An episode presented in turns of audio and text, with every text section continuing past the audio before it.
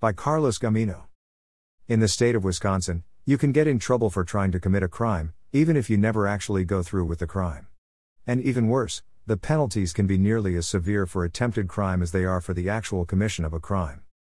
Here's what you need to know What is an attempted crime? The state of Wisconsin can charge you with attempted crime if you had the intent to perform certain acts that would constitute a crime, even if something prevents you from committing the crime. Here's an example let's say you reach into a car's open window to steal something, but the car's owner comes out and chases you off before you can grab the object you intended to steal. The state of Wisconsin can charge you with an attempted crime because you tried to steal something, you just didn't actually get it.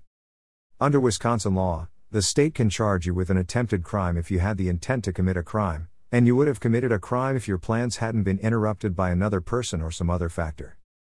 Related, what is juvenile delinquency in Wisconsin? What kinds of attempted crimes can you be charged with? You can be charged attempted crime for anything in the Wisconsin statutes. You can be charged with attempted arson, burglary, computer crimes, homicide and other violent crimes, sex offenses, other misdemeanors, other felonies. What are the penalties for attempted crime?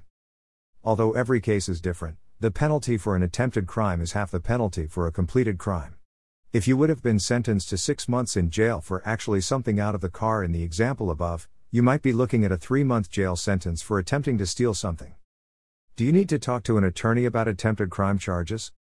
If you've been charged with attempting a crime, any crime, we may be able to help you.